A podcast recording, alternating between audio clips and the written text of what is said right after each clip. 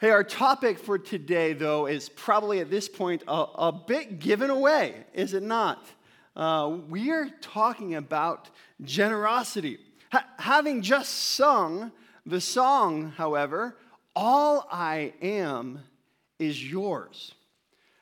I, I think we ought to do some soul searching before we get started and ask ourselves do, do you have money? Or does money have you?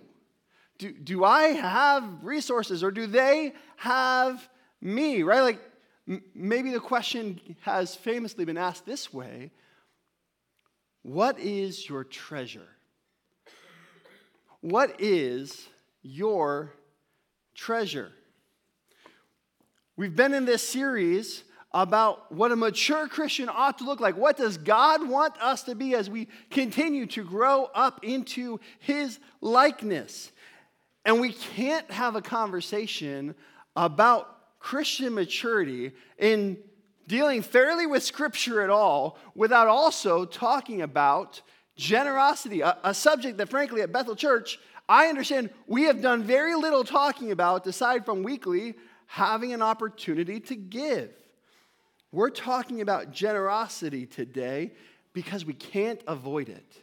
And it gets us back to that question ultimately what is my treasure? Last week, we looked at Colossians chapter 3, where, where we learned it says, Set your minds on things that are above, not on things that are of the what? Earth. Yes. Maybe we need to do that one over again. All right. Uh, let me just change topics. Set your mind on things that are above, not things of the earth, for you have died, and your life is hid with Christ on high in God. When Christ, who is your life, appears, then you will appear with him in glory. That's the kind of mindset. Christ is my life. Everything that matters is in him forever. That mindset, that identity is what enables a Christian to be mature in a season of politics. That was last week. And really, the same identity rooted in our nature with God is what enables a life of generosity. And we can't escape it. God wants his children to be generous. And you know, maybe you're already wishing you hadn't come today. We were hoping the cake in the lobby had given us some good favor, all right? But you might already be there, and I get it, because this is often talked about, I think, in lots of unhealthy ways. And so maybe let me be clear from the outset about what I'm not going to say today. Today, you're not going to hear me say that money is definitely bad and that you shouldn't have it, or at least you shouldn't have very much of it, and you certainly shouldn't use it to buy things that make you happy. Tisk, tisk. Shame, shame.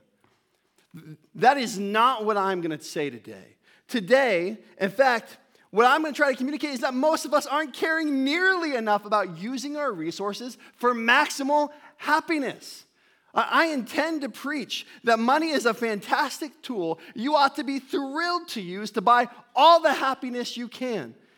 By happiness, I mean real joy, lasting pleasure forever.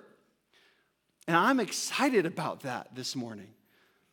Because we can buy praise to our God, literally use money to buy praise to our God, and invest our resources in ways that pay out dividends billions of times more than any asset we ever will have. And we can do this with a heart that is totally centered on Him, set with Him. Mature Christians don't just hold stuff lightly, as it were. They take the resources they've re- received and hilariously cascade it out into gospel work and into the needs of other people, to the praise of their God and the formation of their souls for glory. That is what we're going to talk about today. And we can see this in Second Corinthians chapter 9. I invite you to join me there. Second Corinthians chapter 9, verse 1. Open your copy of scripture there because we'll be working through this together. This is a letter by an early church leader named Paul, who is writing to a church he nurtured in the city of Corinth about a collection of money that was being made by the churches across the Mediterranean to assist Jewish Christians in Judea. These Christians have been hit hard by outbreaks of famine and persecution. And at first, only the church in Antioch had responded by quickly delivering relief. And they sent that relief with two of their newer leaders, a couple guys named Barnabas and Paul. After this first wave of support was delivered, the leaders in Jerusalem urged Paul to continue remembering the poor, which he said he was eager to do. We can see that in Galatians chapter 2. So by the time Paul had written an earlier letter to the Corinth church, 1 Corinthians, he had already begun canvassing across the region for more churches to be contributing to bring relief. And he invited the church in Corinth to participate in this fundraising activity. He had said this, I'll just read it for you in 1 Corinthians 16. Now, concerning the collection of the saints, as I directed the churches of Galatia, that's like Turkey today, so you also are to do. On the first day of every week, each of you is to put something aside, store it up as he may prosper, so that there will be no collecting when I come. And when I arrive, I will send those whom you accredit by letter to carry your gift to Jerusalem. We see here in the context of what we're going to read today already, there's a theological presumption at play that I don't want to assume everyone in the room with us agrees with already. So, so let's be clear. What we see already in the text is that Christians are called to give money for the needs of others and the work of the ministry. Christians are called to give money for the needs of others and the work of the ministry. This is something Paul is presuming in all of the conversation we're going to have. Now, for some of us, when we talk about giving, we're at a distinct advantage because perhaps your parents taught you from when you were a kid bringing change to a VBS gathering or, or when you got that first job to start setting aside money and, and you made decisions about the first house you bought or the first car you owned to make sure you are first of all giving generously to God and how wonderful it is to arrange your life from the start that way. The, the Gentile Christians didn't have that advantage. Paul's writing them to set up a budget that they hadn't historically necessarily had. The, the early Jewish Christians, on the other hand, had an advantage. They had already had a cultural and religious habit of tithing, setting aside generally 10% of all their income to give to the work of the temple.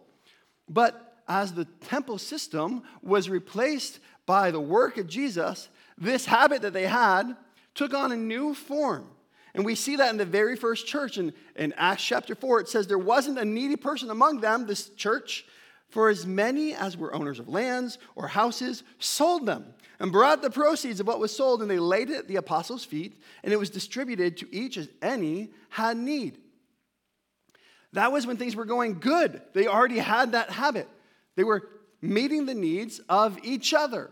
But then famine hit, and then persecution started, and the church leaders asked Paul to remember the poor and start a collection as he's bringing the gospel across the known world. Because Christians contribute to the needs of others. But they don't just meet financial needs. Christians give for the work of the ministry in, in general.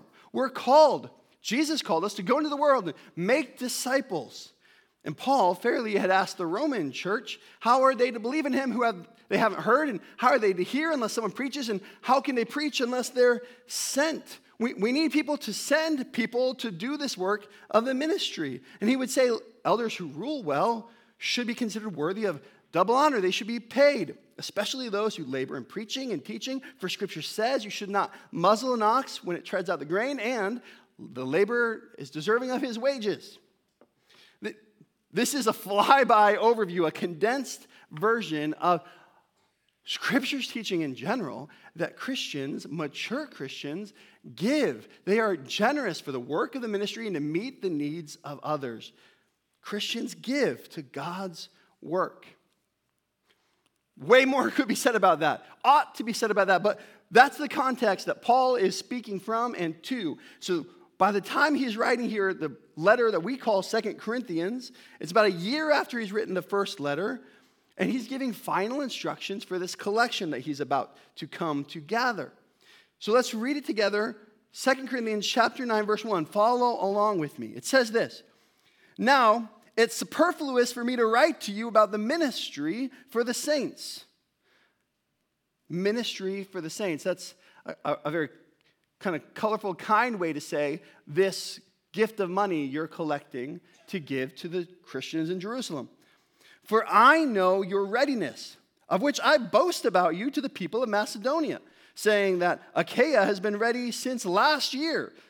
Your zeal has stirred up most of them.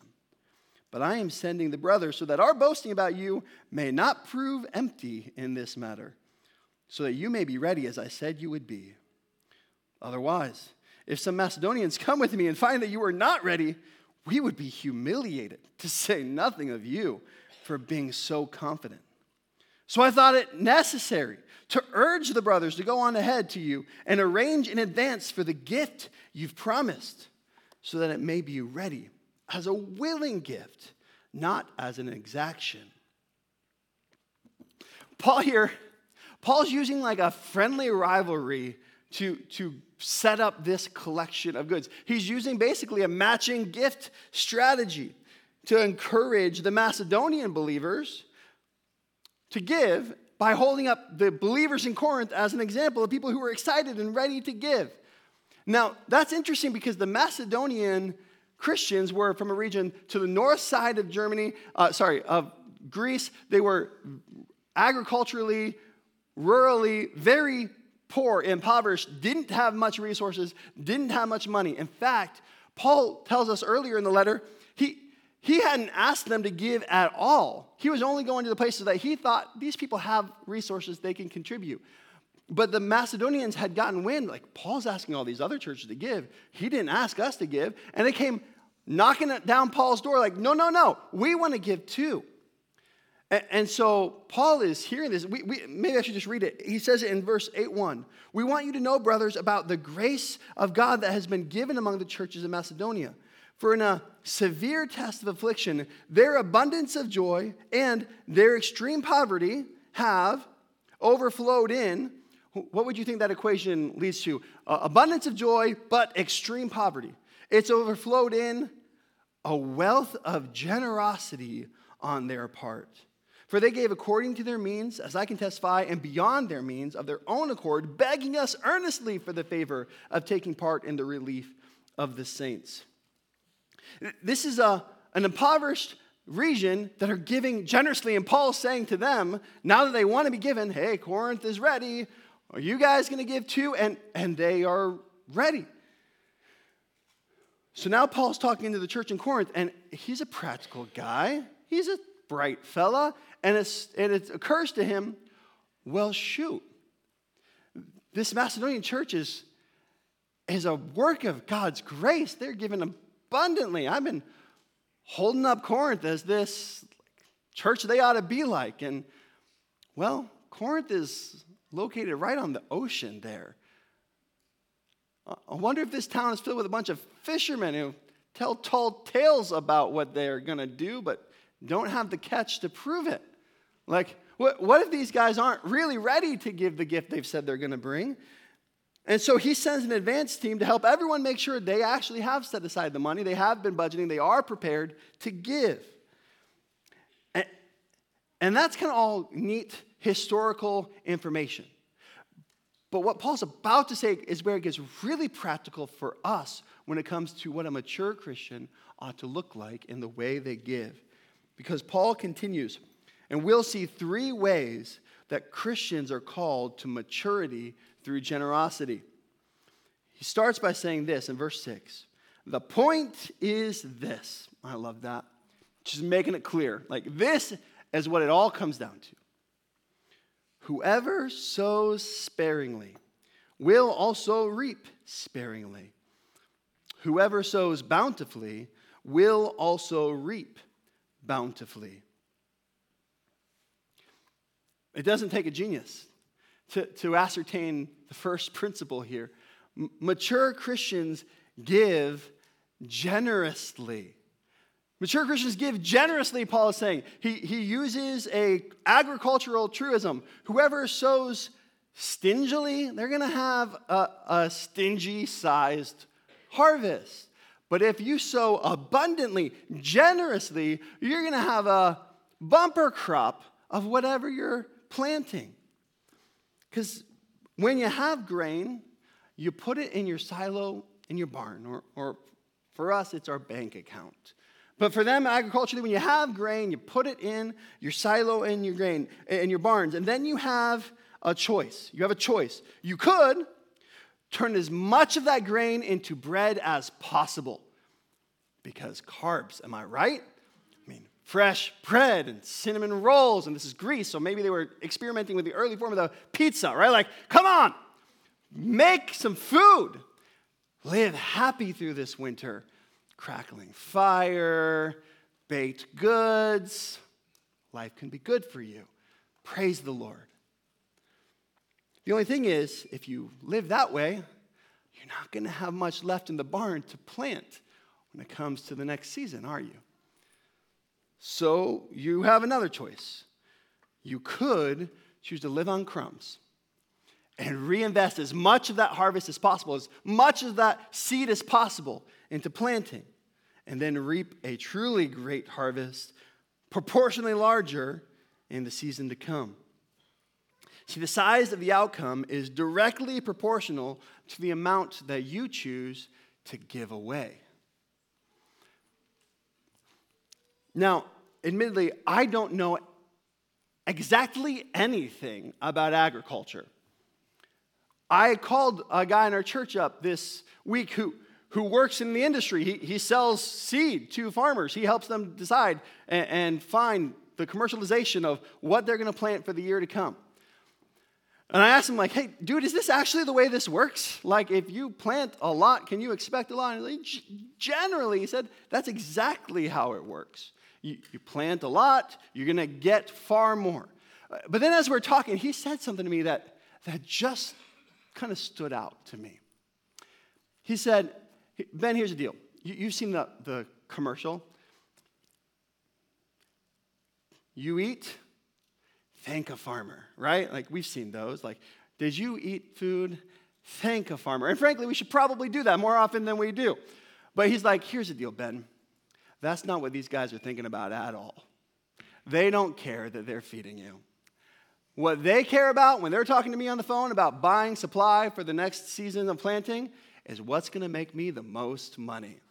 Like, how do I buy and what amount in order to get the most money on the market of grain or the market of corn or the market of soybean in the year to come? That's what they care about.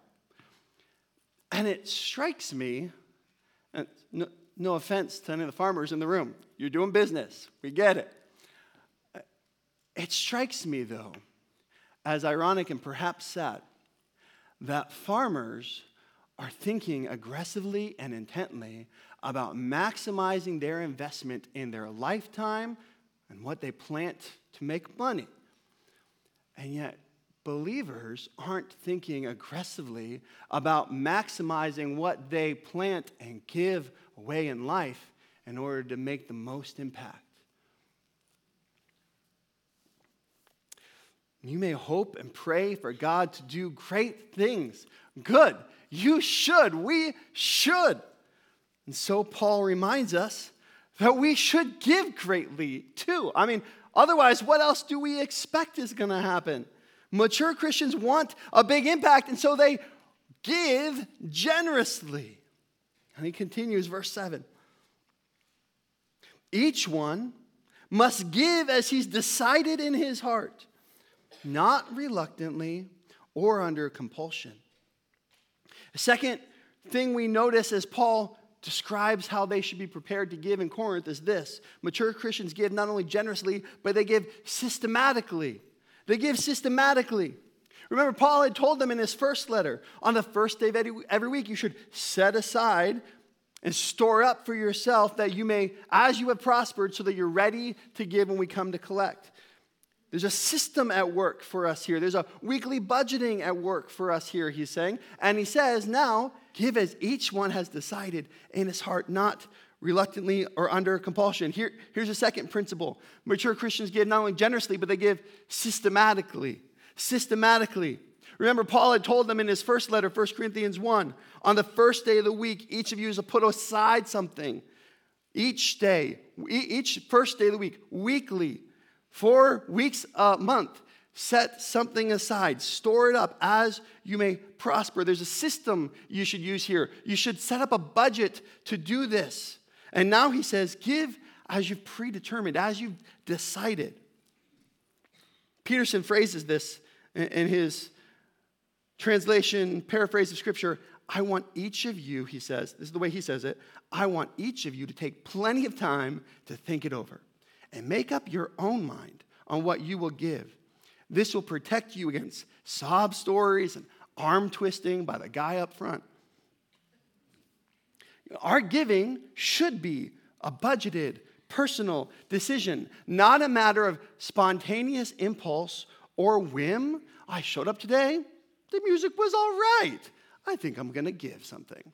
Uh, no, but it also shouldn't be I showed up today and man, they really turned on the waterworks. They were pushing us hard, so I, I, I wanted to get out of there with my dignity and tried to escape quickly, and so I figured if I was giving something that'd get me out of here faster.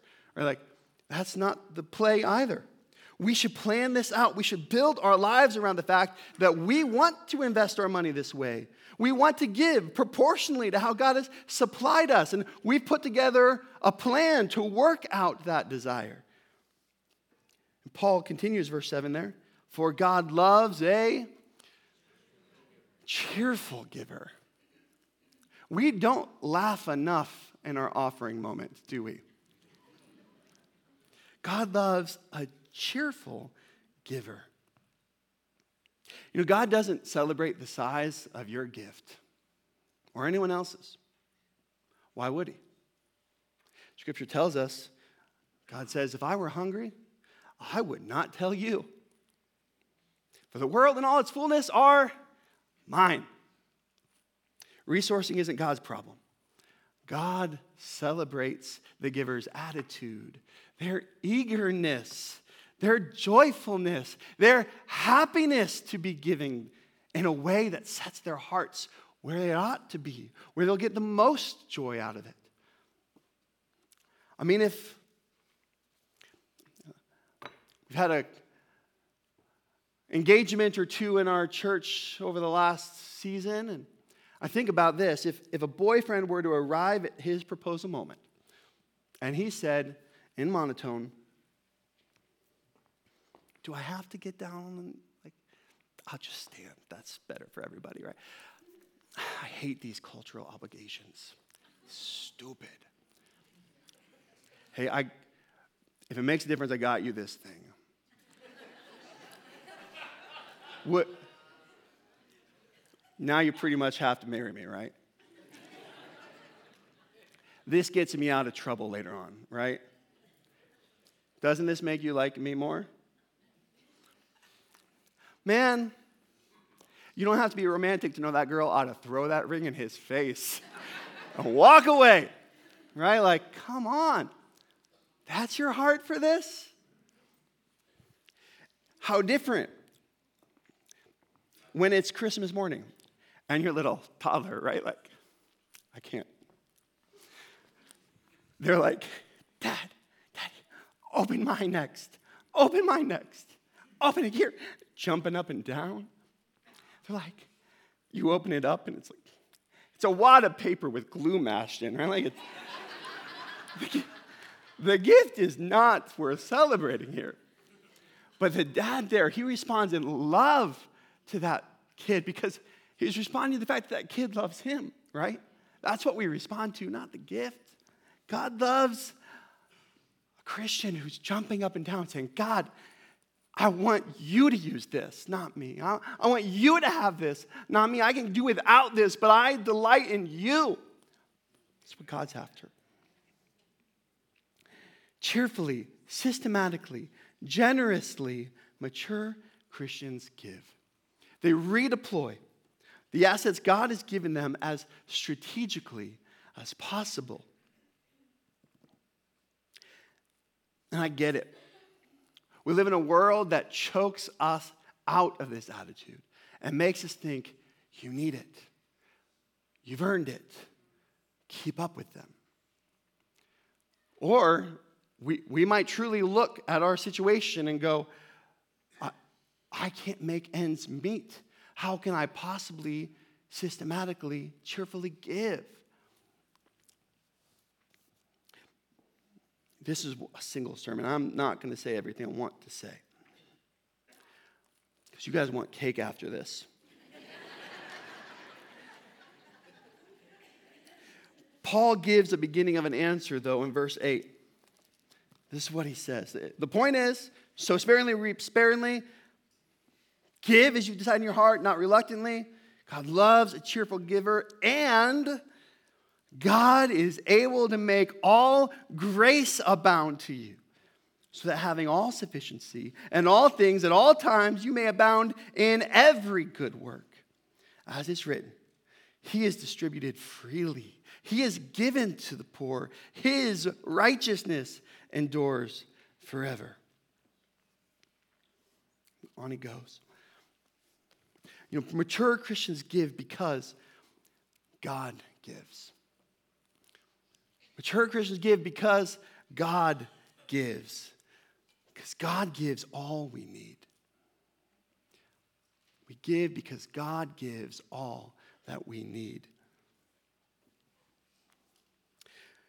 He says in verse 8, many times, all. God is able to make all grace abound to you, so that having all sufficiency in all things at all times you may abound in every good work. It's a lot of all language there.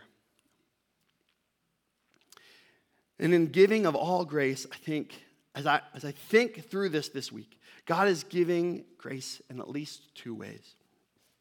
Certainly, God does give new life in Christ. That's a grace He gives us. It transforms our souls, our future, our perspectives, in the present, our identity through Him. Since Jesus died in our place and for our sin, we respond by repenting of our sin, by believing in Him, and then we are recipients of a grace that redeems and resupplies and transforms our purposes for our lives. But I think more specifically, Paul is not talking about God's grace through Jesus on the cross. God is talking, Paul is talking about God's grace through supplying every resource we've ever received. All through chapters 8 and 9, Paul talks about this collection, this gathering of money, and he never says the word money once.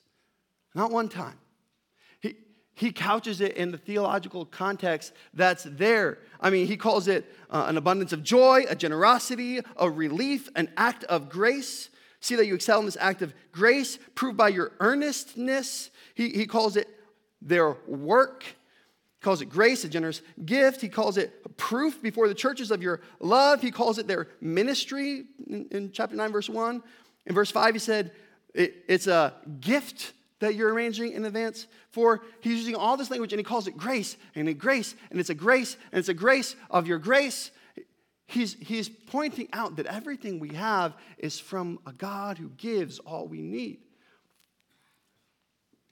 This doesn't mean that God is going to make the Corinthians wealthy. This same grace did not remove the Macedonians' deep poverty when God's grace motivated them to give out of their poverty. But it does mean that a Christian will always have what God knows they need when they need it with the opportunity to be generous in it. And in the meantime, our trust in God's sufficiency matures and shapes us so that we grow in holiness. I'll say it this way His all sufficiency, trusted over and over again, through generosity, transforms us into a holy people. Paul calls believers to be generous. And he calls a believer who is generous here in verse 9 a righteous person with eternal impact. That's the quote Paul pulls from here when he says, As it's written, he is distributed freely, he's given to the poor, his righteousness endures forever. You know, all my life I read this, and it seems so exalted and godlike. I assumed Paul was talking about God giving freely to the poor I assumed that God was distributing freely. His righteousness certainly endures forever. I just thought Paul was showing us an example in God. But that's, as I studied this week, I realized I was dead wrong. You, you go back and you actually look at Psalm 112 where he's quoting, and Paul's, the psalmist is talking about a person who's holy after God's ways, who's righteous. The psalmist says, Praise the Lord, blessed is the human, blessed is the man who fears the Lord, who greatly delights in his commandments. I'll skip up to verse 7. Talking about this human, he says, He is not afraid of bad news. His heart is firm, trusting in the Lord. His heart is steady. He will not be afraid until he looks in triumph over his adversaries. He has distributed freely. He is given to the poor. His righteousness endures forever. His horn is exalted in honor. Paul is certain, scripture is clear that mature God followers are generous people. It gives away, it reveals that they're trusting a God who gives, who will always give to them enough. They trust Him wholly, so they're free to give generously.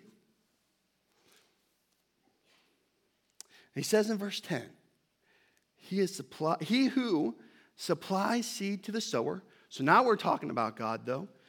He who supplies seed to the sower and bread for food will supply and multiply your seed for sowing and increase your harvestness and righteousness. Increase your harvest of your righteousness. You will be enriched in every way to be generous in every way. And man, if you are like me, your alarm bells kind of get ready to go off when you read a passage like this. Because a text like this has been abused and misinterpreted and mispreached for as long as it's been around. You will be enriched if you give. So donate today. You'll be getting a payday soon, right? Whenever we read the Bible, we must be diligent to say nothing more than it says. But also, church family, we must be diligent to say nothing less than it says either. And so let me try to push on both sides of the spectrum for us. This passage does say, whether you believe it or not, that God will supply his people with resources, even multiply their resources, enriching them in every way. That's what we need to say, nothing less than. But it also says that these multiplied and enriched and entrusted resources are for generous giving, generous sowing, what we have is to be stewarded to give. In our culture, in the most comfortable society that's ever existed, we tend to think that God has given us or needs to give us more stuff for our own use. That's just your default settings because you happen to be born. And whatever year you were born, that makes you still alive today.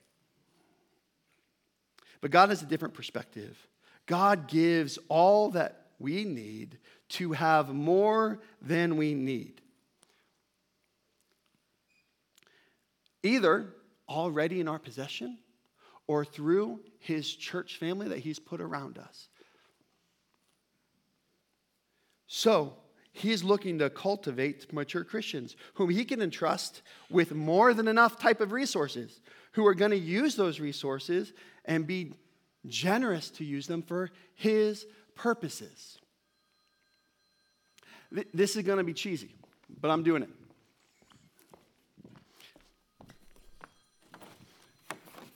This is what most of us want it's a swimming pool. Now, admittedly, we'd prefer a bigger swimming pool, maybe even in the ground with a deck around it. Now, there's an idea a swimming pool. See, water comes into it and it's it's good. It's great. It keeps it right here for us. And for others, of course, they can come over to my pool. Yeah, it's still my pool though. I make the rules, see? And, I might even decide while I'm enjoying it, you know, here, here, here, here you go. You can, have, have some. But what I really like is that there's water right here where I can use it, keep it. That's the way we think. On the other hand, I think God wants us to think this way like, like a pipeline, not like a pool. Where, where yeah, on, on the one end, we're, he, he gives us things, but it, it, it's for us to give those things. It, it comes in, but it goes out. We get to give. We get to give. We don't get to keep, to hoard, to hold, because we can't hold it forever anyway. And He's going to use it for better things than we can use it.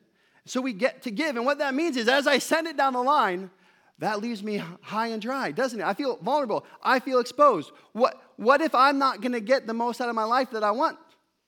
But what it does is it reveals a trust in the one who's continually resupplying, eh, who gives more than we need.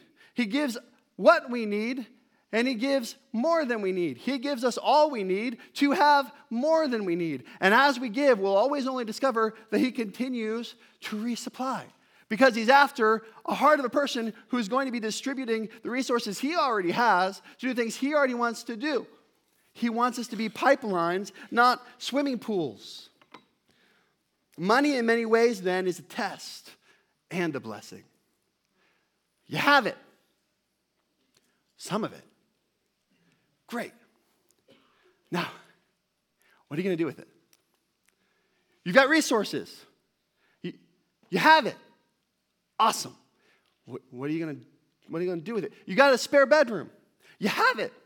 Great. What, what are you going to do with it? You've got a talent.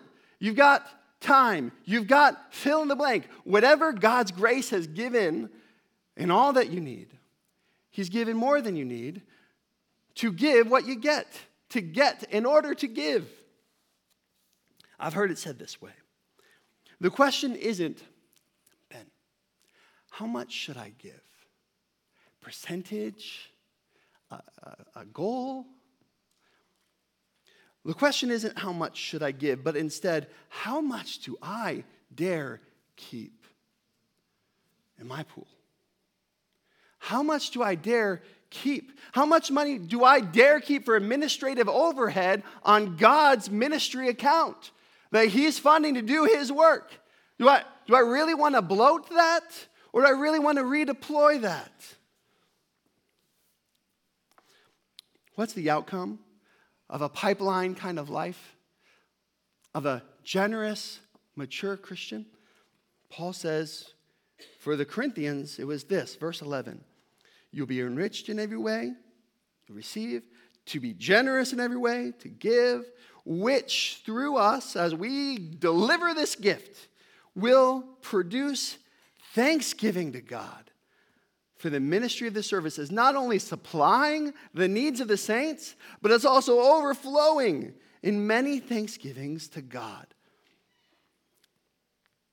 The results of the generosity of the church in Corinth were twofold. One, the needs of the Jewish Christians in Judea were met.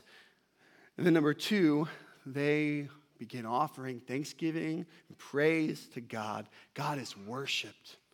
We, you can keep reading, you see they start praying for the church in Corinth because of that. Unity is achieved through the Gentiles and the Jews. The, the list could go on. But for our purposes this morning, I'll just say the result of our generosity is provision from God and praise to God. That's what happens when His church is generous. Your giving is what God uses to be somebody else's provision, and that giving then becomes somebody else's praise. Do you see why we can give cheerfully? Mature Christians give generously and systematically and cheerfully because God gives all that we need to have more than we need. We can have the band come out because we're going to worship this God who gives us in this way. But I think we need to ask ourselves a question again as we wrap. And that is, in part, do I believe this? Do I think that I have what I need in, in God, or am I not so sure? Maybe we need to change our minds about what we think we need. lifestyle we think we deserve.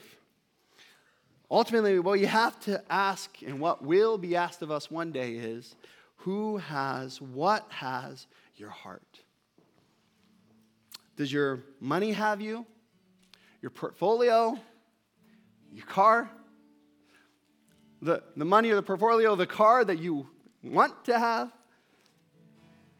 Mature Christians aren't owned by their stuff. The stuff God entrusts to them flow through them to wherever God might send it next. And they pour all the grace they received into gospel work, into the needs of others. Mature Christians don't think, man, I need to sacrifice my comfort for this austere task of obedience, begrudgingly, like, ah, do I have to? No. They've instead learned to count all the temporary stuff like cash or possessions in a dying world as loss, and they don't want loss, they want gain. So they buy all the happiness they can with something that won't last. By being as generous as God has supplied them to be here and now, so that God can multiply that into His purposes that will last forever, laughing all the way to the giving to the praise of their God, who just happens to be their example and source for generosity. Paul said in chapter 8, You know the grace of our Lord Jesus Christ, that though he was rich, yet for your sake he became poor, so that you by his poverty might become rich. God himself was generous, and he wants you and me to be generous. Not because he wants our money, because he wants you. Enjoying him, multiplying his praise, not square feet or net worth. He gave up all his glory and he gave up his life because he loved you. That's generous. Let's be like him.